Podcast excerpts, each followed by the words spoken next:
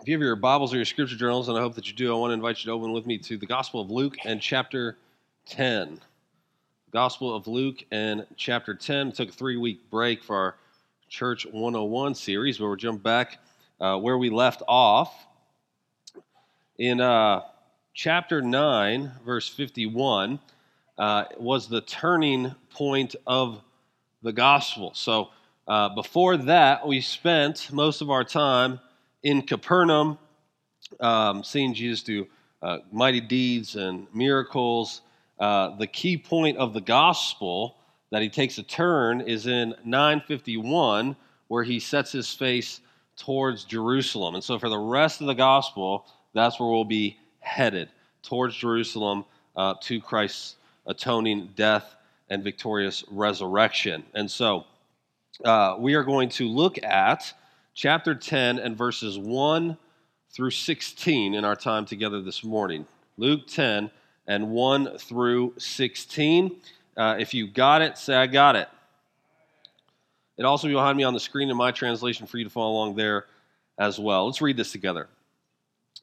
Luke chapter 10, starting verse 1. The Holy Spirit says, After this, the Lord appointed 72 others, sent them on ahead of him, two by two, into every town and place where he himself was about to go. And he said to them, The harvest is plentiful, the workers are few. Therefore, pray earnestly to the Lord of the harvest to send out laborers into this harvest. Go your way. Behold, I am sending you out as lambs in the midst of wolves. Carry no money bag, no knapsack, no sandals, and greet no one on the road. Whatever house you enter, first say, Peace be to this house. And if a son of peace is there, your peace will rest upon him. But if not, it will return to you and remain in that same house, eating and drinking what they provide. For the laborers deserve his wages. Do not go from house to house. Whenever you enter a town and they receive you, eat what is set before you. Excuse me. Heal the sick in it and say to them, The kingdom of God has come near to you. Whenever you enter a town and they do not receive you, go into its streets and say, Even the dust of your town that clings to our feet, we wipe off against you. Nevertheless, know this that the kingdom of God has come near. I tell you, it'll be more bearable on that day for Sodom than for that town. Verse 13 Woe to you, Chorazin! Woe to you, Bethsaida! For if the mighty works done in you had been done in Tyre and Sidon, they would have repented long ago, sitting in sackcloth and ashes. But it will be more bearable in the judgment for Tyre and Sidon than for you. And you, Capernaum, will you be exalted to heaven? You shall be brought down to Hades. The one who hears you hears me. The one who rejects you rejects me. And the one who dre- rejects me rejects him who sent me. Amen. It's God's word. And may God write eternal truths on all of our hearts. If I were to ask you, how do you grow a church? I wonder what you'd say. If I were to ask you, how do you reach the community? What would be your response? If I were to ask, what is the mission of the church? What would be your answer? If I were to ask, what is the best strategy for church multiplication and whose responsibility is that? What would you say? Well, as an experiment, I took to Google and I asked it, Google, how do you grow a church? And its responses that it gave me, unfortunately, exactly what I thought they'd be. I was met with a host of different, as you can imagine, articles from many different sources that essentially said the same sorts of things. The top response was an article that said to grow a church, you should brand it, market it, increase your online presence, be active on social media, get a better website, and host big events. Another said, have multiple services, hire new staff, and build bigger facilities. Another said, create a compelling vision, identify your target audience, cater everything to that target audience, create an action oriented culture, and measure progress and optimize. I don't even know what the last two mean. That's, that's like word salad, isn't it? A bunch of buzzwords just thrown in there that maybe you'll find more in corporate boardrooms to be sure. But it isn't just Google that tries to offer answers on how to grow a church. Attend any conference or any convention of churches, and you'll be told what you need to do by guys who have big old churches and think you should be like them.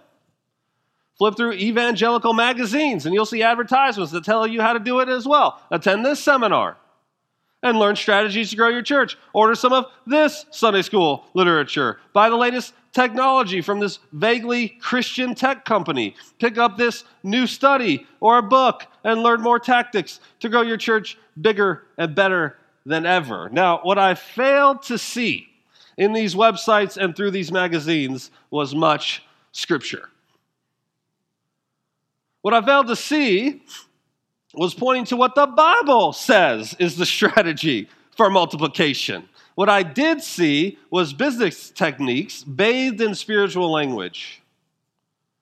What I did see was that for the low, low price of $400 a month, or for the price of this book, or for the price of this seminar, or for the price of this new, that, or you can grow your church too the themes seem to be what one would think they would be attractional, using words like audience and cater and build the bigger this or have a better that. They're programmatic. Have an event or a program, and the world will come and see and be entertained, or they'll be impressed, or maybe somewhere along the line, they'll hear the gospel. But is that the way that Jesus told us to reach the lost? I wonder in all of those strategies of growth and multiplication, what approach did the son whom God sent take for multiplication? What did he think? What does he think was the way to tell people about this message? Well, we find, for example, calls in the New Testament for marketing. Do you think? For branding, for big events in the pages of the Bible to reach the world. Do you think? In the text before us, we have Jesus' way of reaching people with the message about himself. Here we see Christ commissioning his followers, similar to what we saw at the beginning of chapter 9. But here the commission expands past the 12 to 72 of Jesus' followers.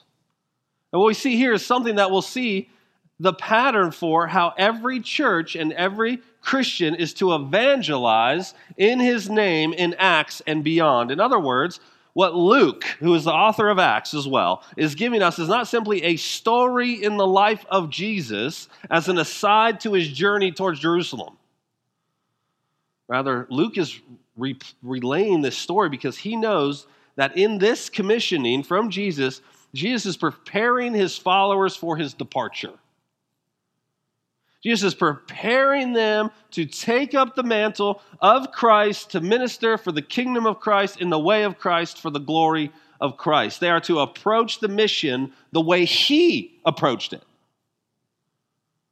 with the same message that He proclaimed. And so, you, my friend, must learn from this text because it is telling you that you are joining in with these 72. Yes, you are joining in with these 72 and every believer who came before you to proclaim the message that the kingdom of God has broken into time and space in the person of Jesus. And you are to do it in your town as you go and as you live and as you meet people and as you build relationships because you have been deputized with the authority of the king of the universe to warn people who are headed to a Christless eternity that the dawn has come. For Luke, then, the mission of the 72 is the continuing task of the church. But understand, this is about more than growing a church, it's about being obedient to the king so that people can be added to his kingdom. That's the ultimate goal. The ultimate goal is not bigger buildings, better branding, balanced budgets, more influence, more consumers, or to create more moral people who have vague attachment to the gospel.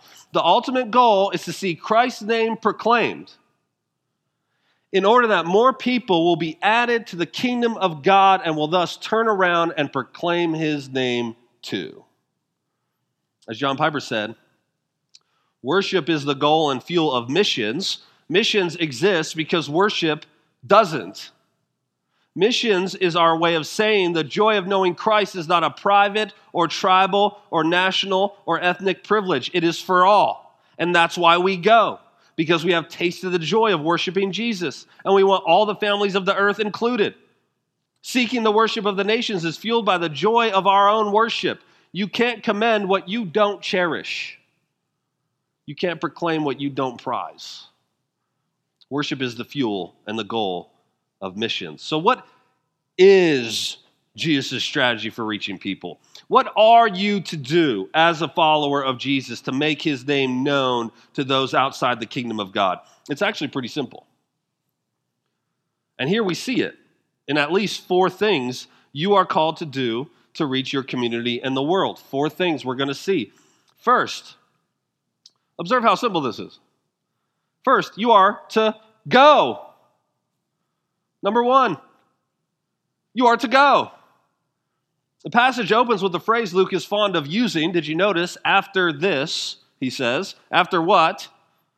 After Jesus predicted his death, talked about the cost of discipleship, you just look up in chapter 9, right? Set his face to go to Jerusalem. After that, he appointed 72 others and sent them out ahead of him. Now, there are already several fascinating and important things about this sending of the 72. To start with, we see Jesus expanding his mission, don't we? He's expanding it. The text is er, eerily similar to the one we looked at a few months ago at the beginning of chapter 9, isn't it? you noticed several similar themes. But there, Jesus commissioned only the 12 apostles. Here, he gives the commissioning to a wider group of disciples, but the mission is the same. It's exactly the same go, heal, proclaim the message about the kingdom. The same thing he told the apostles. This shows us that the mission of going and proclaiming Jesus is not reserved for only clergy or some band of religious elite or professional missionaries. If we had only chapter 9, let's say chapter 10 wasn't even in our Bibles, maybe you could make the case, right? That those who are given a specific office like apostle or pastor are, are those responsible for evangelism. But we do have chapter 10. And in it, we see those who know Jesus are commissioned by Jesus to take the gospel of Jesus to their community and the world. I mean, we don't know a single name of these 72. Not a one who Jesus sent out. We know nothing about them. We don't know how long they've been following Jesus or how long they've known him, how long they've given him submission and allegiance. We don't know what their occupations are. We don't know what their credentials are. We just know there are people who had a life altering encounter with Jesus, and that his call to count the cost did not cause them to go away, but brought them ever closer. And so Jesus says to these people, Go. He commissions them, he sends them away, he tells them to go before him and do as he commanded. So, whose job is it to evangelize today? Every person who knows Jesus, without exception. Doesn't matter your credentials. It doesn't matter how long you've known Jesus. It doesn't matter if you've ever taken a course on evangelism. It doesn't matter how mature you think you are. It doesn't matter what your job is or even if you feel qualified. It's your job as a follower of this Christ to tell others of him. As Charles Spurgeon said, it's the whole business of the whole church to preach the whole gospel to the whole world. But don't you see that it's not just your business, it's what you've been commissioned to do. What does Luke tell us in verse 1? He says, Jesus sent them on ahead. And then Jesus says in verse 3 Go your way. Go your way. And he gave them power and authority to heal and preach. Jesus commissioned them, and he has commissioned you to.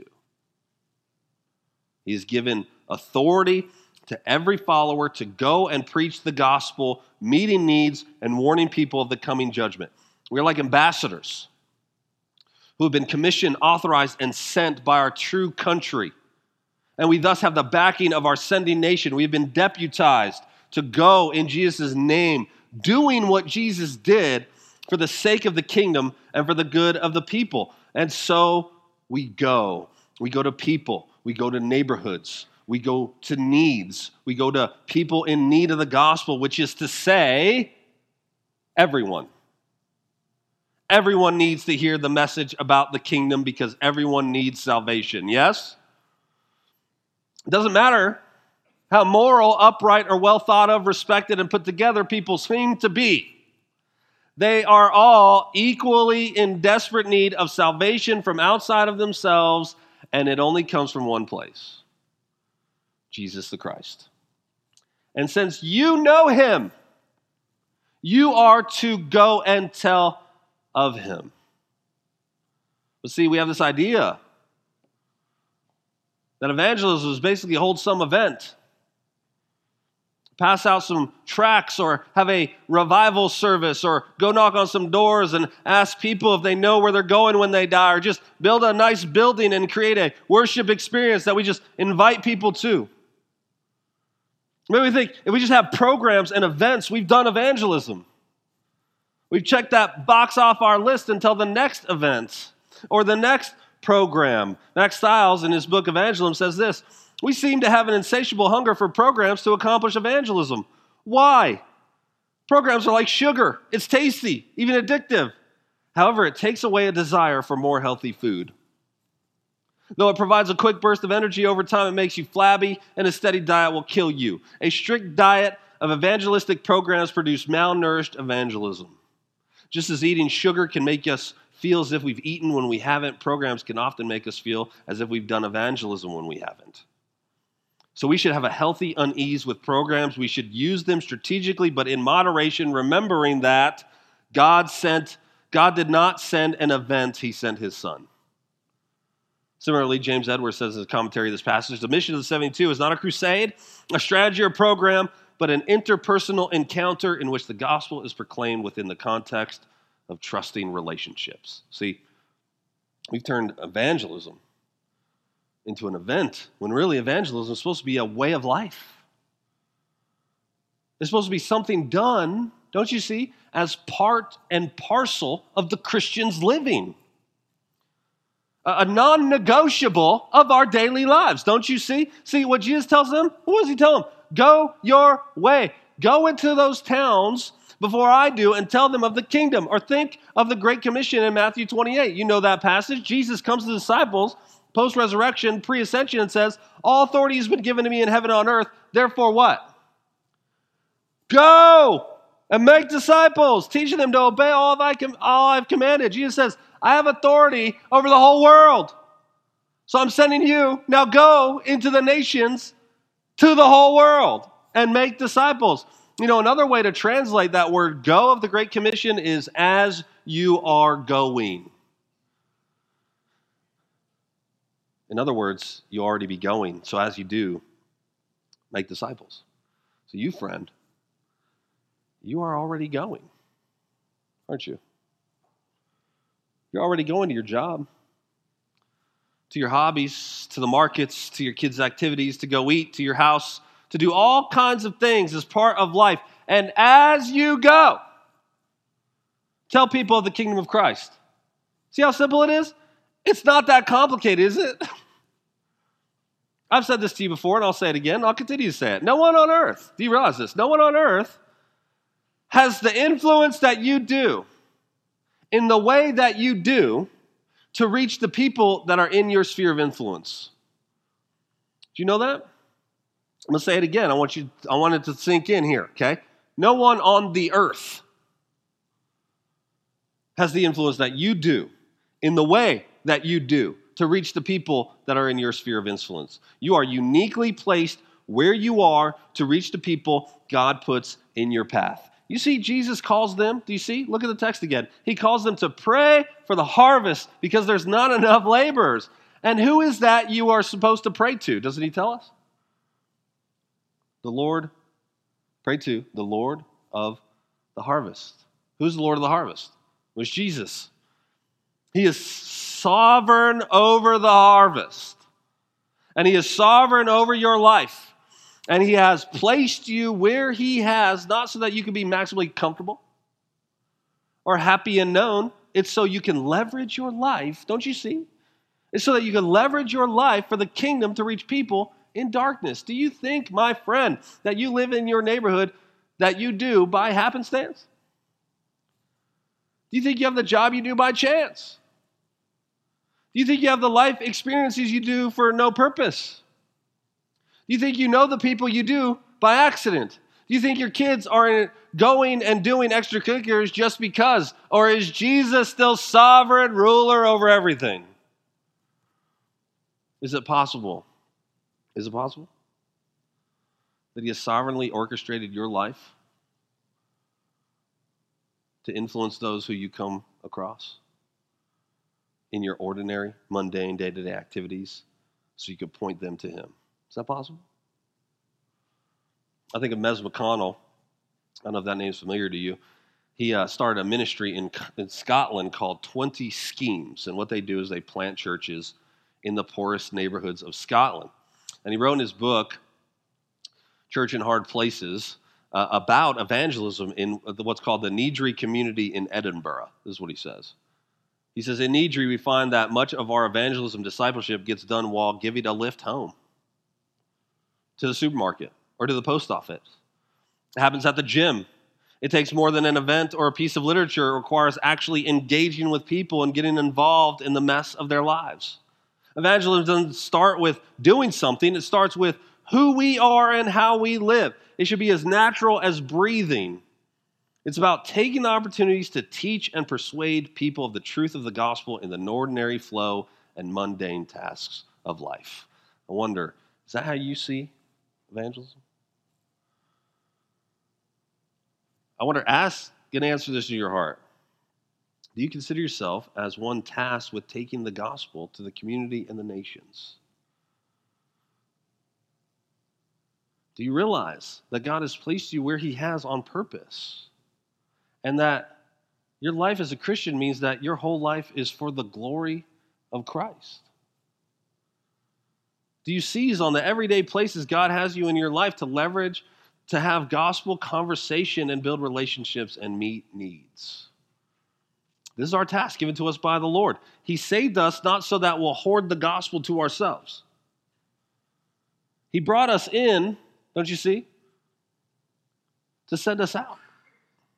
He brings us in to send us out. He, he brings us in so that we could taste the gospel and the sweetness of the gospel and be sent out to tell others of that same sweetness. And so we go. But here's some good news. Point number two Point number two, we go, but we go with dependency. Go with dependency.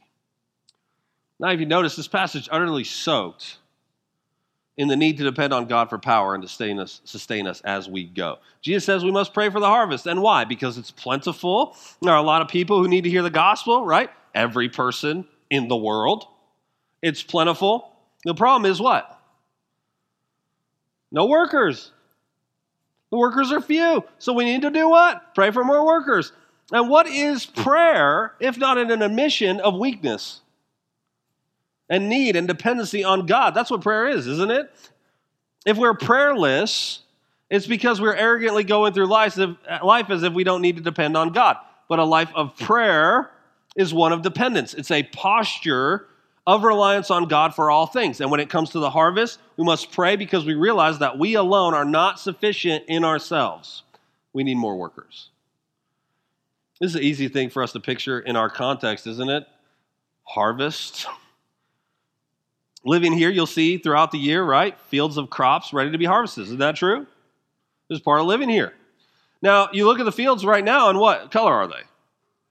They're white, right? They're white with cotton. Imagine if there were always ready, remember, imagine if the fields were always ready to be harvested. Like there's no down season. They're always white and ready. But then imagine you're the only one in all of South Georgia that there is to harvest the crops. Is that a daunting task? You think? Would you think of yourself at a disadvantage? Yes? Would you wish that there were more people who could help you labor for the harvest? Jesus is saying, the crops are ready. The harvest is plentiful, but there aren't enough workers. We pray earnestly to the Lord of the harvest for more, is what he's saying. There's both a dependency there and an acknowledgement of Jesus' sovereignty over the harvesting. That's the humility Jesus is looking for. But there's more here, isn't there? In verse 3, Jesus says that we are like lambs, what? In the midst of wolves. He's saying that the mission involves risk. He says, the world is full of those hostile to the gospel. It's full of wolves, and you are not to be like them. You are to be like lambs. There aren't many creatures, are there, more vulnerable than lambs? Do you think of many creatures that are more vulnerable than lambs? Lambs are as helpless as they come. They don't have a sort of defense mechanism like quills or shells. They have no teeth or claws to use offensively. They can, you know, these, these dum dums can just flip on their backs. And you know what happens if somebody doesn't come over and flip them over? They just die. You know, just lay there and die, or they're vulnerable to predators. They are 100% dependent on the shepherd. That's the point of this picture. This is a, there's a very good reason why God repeatedly calls his followers sheep in the Bible. We are to rely completely on him as good shepherd, and we are to never mimic the tactics of the wolves. Christians can be persecuted, but they must never be the persecutors. Jesus wants you to know, however, you do not go alone. As you go, you depend on him. He is with you. He is the good shepherd. He will lead and protect you. And he if he won't take you out of your trials, we can be assured that he is with us through them. I mean, imagine if the picture was reversed here. And he referred to his followers as wolves or lions or something like that. We think ourselves powerful and self sufficient when his design is for us to be weak and dependent on him and his mighty arm. The freedom of this task is that we don't need to be strong. Don't you see? Isn't that freeing? We don't need to be strong or competent because we rely on Creator God Himself for power and strength. Self sufficiency and strength is a negative in the kingdom of God. We need to be weak and dependent, for we have the Lord of the harvest as our champion. And once, we, once again, we see Jesus this should remind you of chapter 9, right? Jesus tells those sending out not to take anything with them. No money bag, no extra sandals, no bag to keep extra resources. They're supposed to rely utterly on God. They're supposed to trust that if they go, that God will open opportunities for them and will care for their physical needs. So, and this this sounds strange in a culture like ours, their comfort and safety are not to be their number one priority. Doesn't that sound strange? Come on.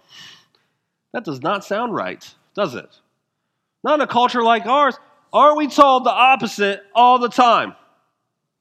Jesus' way is different than what the world tells us because Jesus tells us this isn't about us.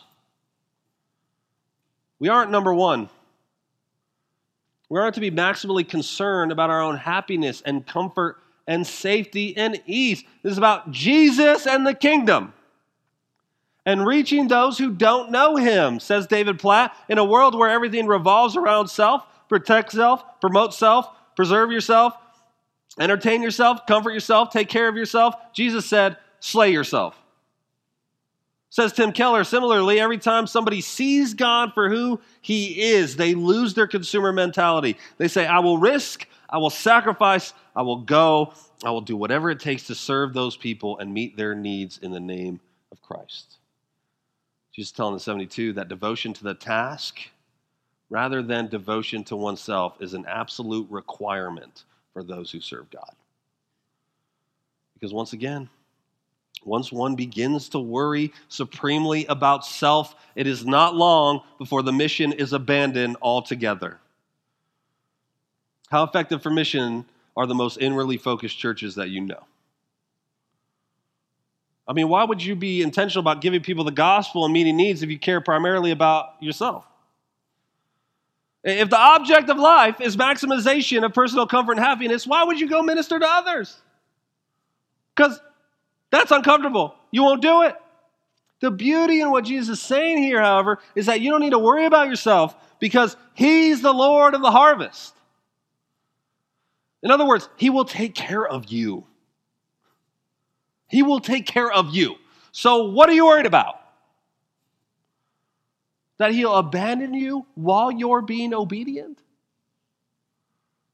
Why would He do that? You're going to be obedient to the mission, He's going to reward you with abandonment? Of course, He won't. It's contrary to His nature. He will care for you because you are His and you're pursuing what He told you to pursue. I'm reminded of a story the story of uh, A.W. Milne. Have any of you heard of A.W. Milne before? One person? He was a missionary from Scotland. And he decided to go to China to a people he knew had martyred every missionary that tried to reach them. He said, I know this people, they need the gospel. They've killed every, every person who's tried to take it to them. I'm going to go to them. And so he booked a one way ticket. No plans to return. He packed what little he had, and do you know what he used as a suitcase? As luggage? A coffin. He went to a place he knew was white for the harvest, and the Lord of the harvest gave him favor in the eyes of the people, and he ministered there for 35 years. When he died, the tribe members buried him in the middle of their village, and they inscribed on his tombstone, When he came, there was no light. When he left, there was no darkness. Imagine if Milne was concerned first and foremost about his comfort and his safety. What if he worried about his success and his achievements and his preservation? What if he lived instead for his dreams and his worldly happiness? Then all of those people would have stayed in darkness and never seen the light at all. What if? What if our commitment to our own comfort and ease and success is keeping those around us from the light? What if we're hiding our light under a basket because we want to be strong and competent rather than depending on the strength of Christ and his great might? I mean, what are, what are the alternatives? Either one, we try to reach people by our own power, ingenuity, intellect, and cunning, or two, we don't try to reach the people with the gospel at all. And both of those options are bad. And neither are the design that Jesus gives us here or anywhere else in Scripture. Rather, the design is for us to prioritize the kingdom by taking the message of the kingdom to people in darkness, relying on Christ alone for power, provision, and favor. You know, another beautiful thing about depending on our triune God is that people's receptivity to the message is not up to us. Do you realize that? As one Puritan said, we knock on the door of their hearts, but the Spirit comes with a key and opens the door. Only God can change hearts. Our part isn't to change hearts. That's the work of the Holy Spirit. We must go before us. He works on their hearts. Our part is simply to be obedient to Jesus and go to people and point them to his person. We just need to be faithful carriers of the message, nothing more. And God does the rest. This brings us to our third point. What about that message? Point number three we go with a message. So 72 are to go, not take anything with them. They're to rely on the hospitality of people in town. They are to eat whatever they're given. And then look at what verse 9 says Heal the sick in the house that receives you, and say, What? The kingdom of God has come near to you. And then what does Jesus say that they're supposed to do if they're rejected in verse 11? Tell them, tell the town, even the dust of your town that clings to our feet, we wipe off against you. Nevertheless, know this, see it repeated, that the kingdom of God has come near. So Jesus tells them even what the message is that they're supposed to take to the people. And that message boils down to this the long awaited king is here. He brings a kingdom that breaks into time and space now is the time to respond to his gracious offer and enter in. That's the message. And you see that this message is accompanied with healings. You notice that? Why? Because those healings and exorcisms are proof that the kingdom has broken in. They are signs that the kingdom is one of restoration, that God means to make people whole, and that he means to vanquish that which hurts them, whether it be sickness or demons or sin or the elements or even death. And so the message of the church is the same now as it was for the 72. The kingdom of God is at hand. Says one commentator, the kingdom is a state inaugurated by divine activity, the great transformation of the world, the promised coming of God's redemptive reign that breaks as a miracle of God into the human present. The message was and is good news, the gospel, that the king has arrived and he has brought the kingdom with him. It is the message that anyone may enter in the kingdom if they repent and give their allegiance to God's chosen king. Why do they need that message? Why go and take this message? Because every person by nature is in the kingdom of darkness because of sin. Without a move of God, without being told that the kingdom is at hand, they'll continue to walk in brokenness. They'll die having never met the restoring Christ and will thus spend eternity outside the kingdom. That's bad news. The good news is that Christ has come and invaded enemy territory, that he has inaugurated the end of the age, that he invites broken people into restoration and hope, that he took on our punishment on himself to give us new life, that his death and resurrection means the power of darkness has already been written. Their end is near, and they lose, spoiler alert, quite handedly. The message we proclaim is that Jesus is king, and no matter how people respond, that fact cannot be altered. Is that not what Jesus talks about when with the 72 uh, when they're rejected? He says, "Shake the dust off their feet and tell them the kingdom of God is at hand." In other words, the kingdom comes regardless of response, and if people miss out, it will be because of their own refusal, but Jesus is king no matter what. Think of the very word gospel for a moment. You know that this word means good news, don't you? And you probably also know that this is not a word Christians invented, but took from the Roman world.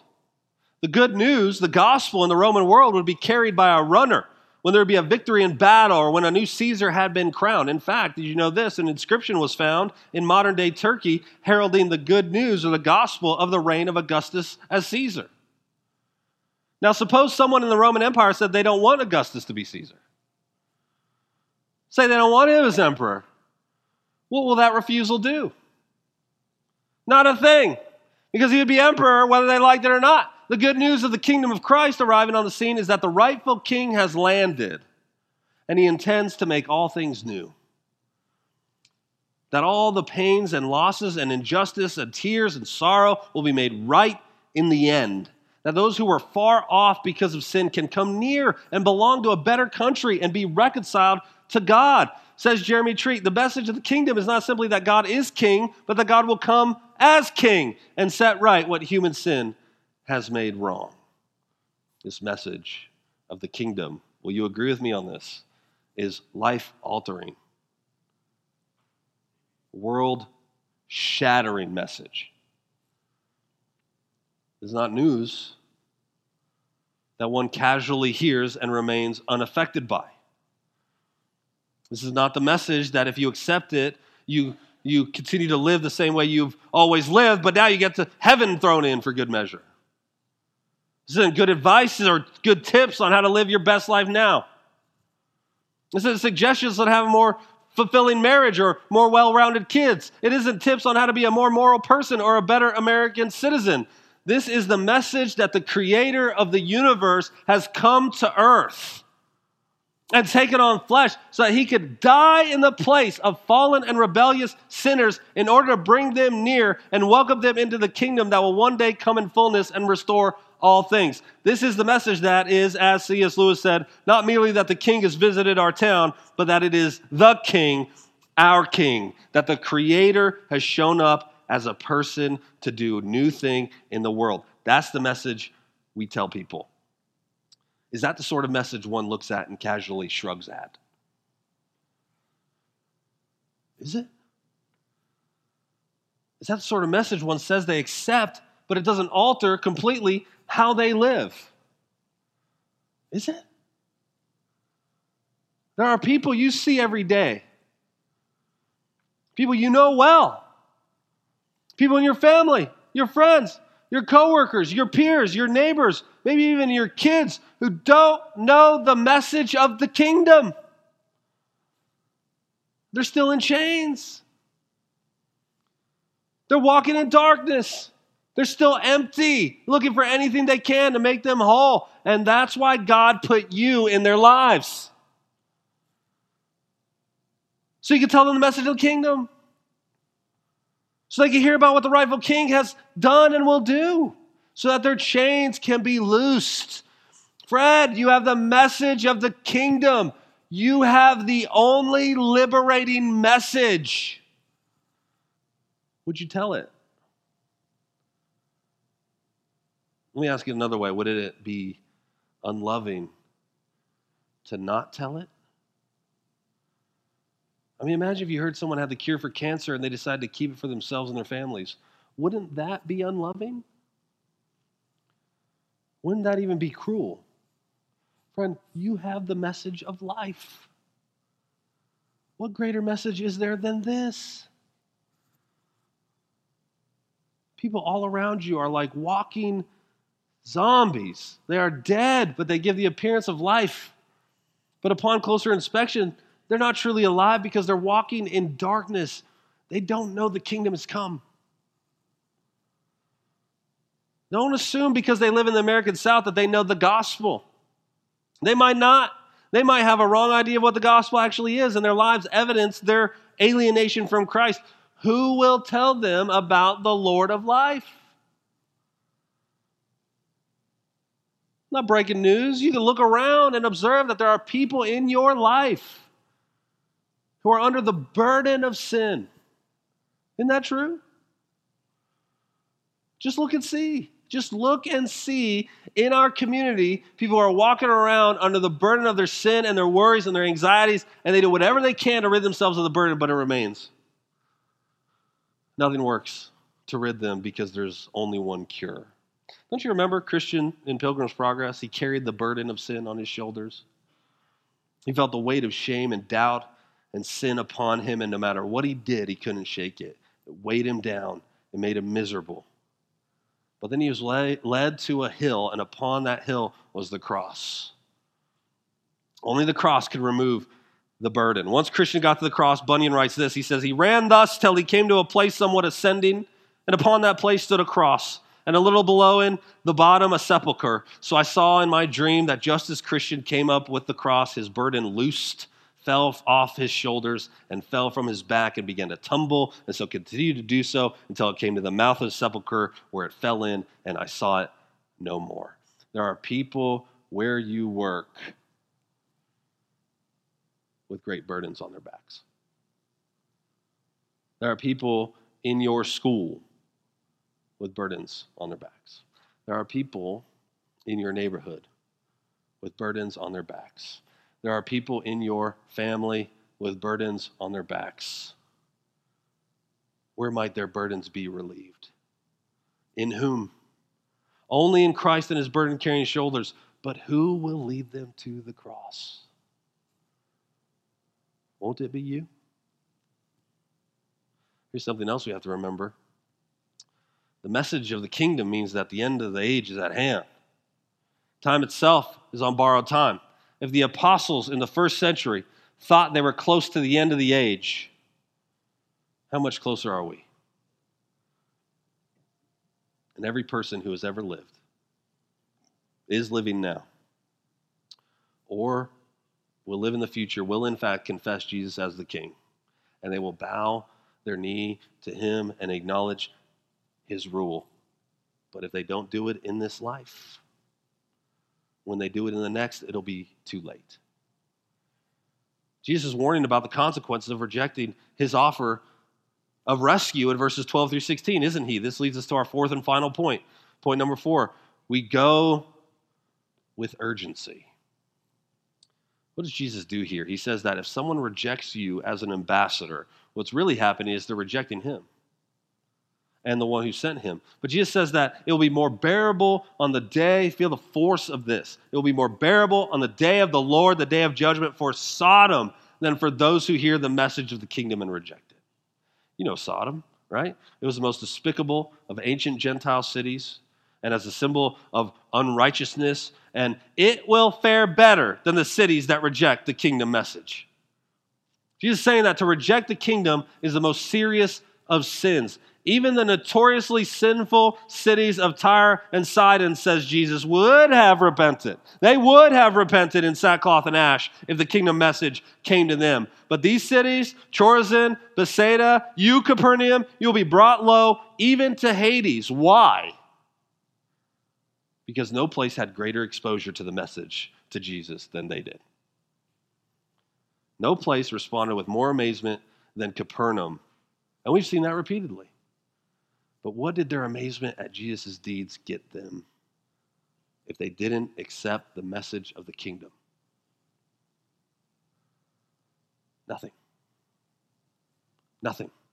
In their pride and complacency, Capernaum imagined it would be they would be lifted up to the skies, but in reality, says Jesus, it would go down to the depths, even to Hades. And Jesus says, Woe to Chorazin, woe to Bethsaida, because he is in grief over them. Don't you see?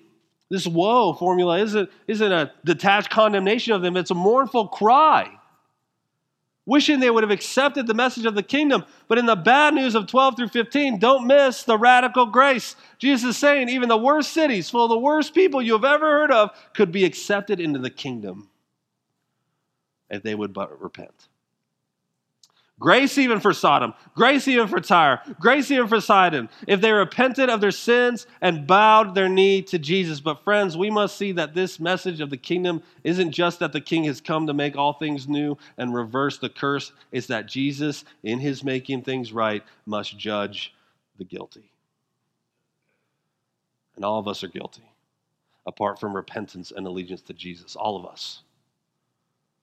All of us are deserving as deserving of judgment and condemnation as Sodom and Tyre and Sidon were. All of us have earned our place outside of the kingdom, but Jesus wasn't satisfied with that prospect, and so he came in flesh to bear your burden, to raise bodily from the grave, and he offers you a place in the kingdom now and forever. And if you give your allegiance to Jesus, rejoice. Rejoice and rest all of your hopes on this glorious Christ. But then see that verse 16 you have the message of Christ to take the name of Christ to those who don't know him.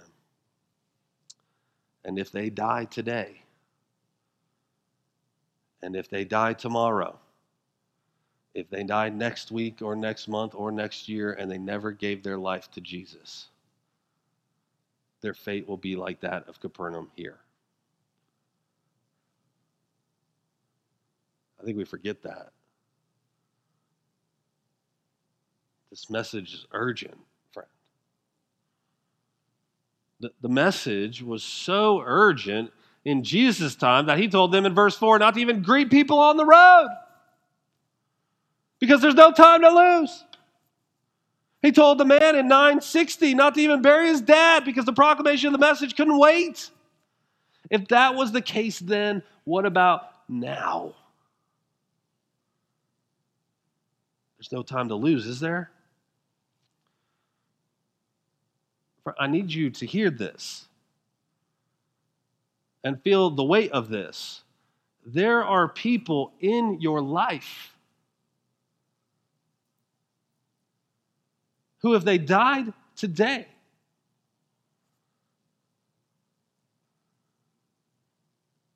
would be separated from Christ forever.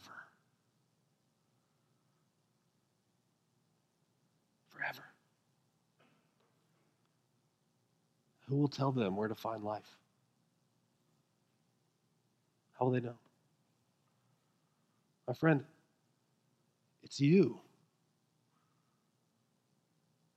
Jesus has given you authority and a message and influence and power to tell them the good news that the kingdom has come and to warn them that the end draws near. If you don't tell them, who will? Shouldn't the fact that Jesus saved us, even us, move us to want others to share in his love and his mercy too? Shouldn't we be moved by the fact that in our heart of hearts, we are no better than Sodom.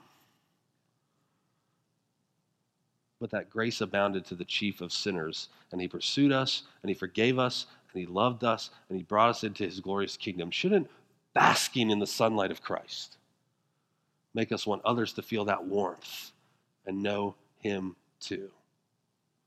This is the point, yes? That our dwelling on Christ and our awe of him would move us not to begrudging mission or hesitant obedience. But rather, our dwelling on Him and His person would move us to, to, to keep Him always on our minds and our hearts and thus our lips, to share with others what we've been privileged to enjoy.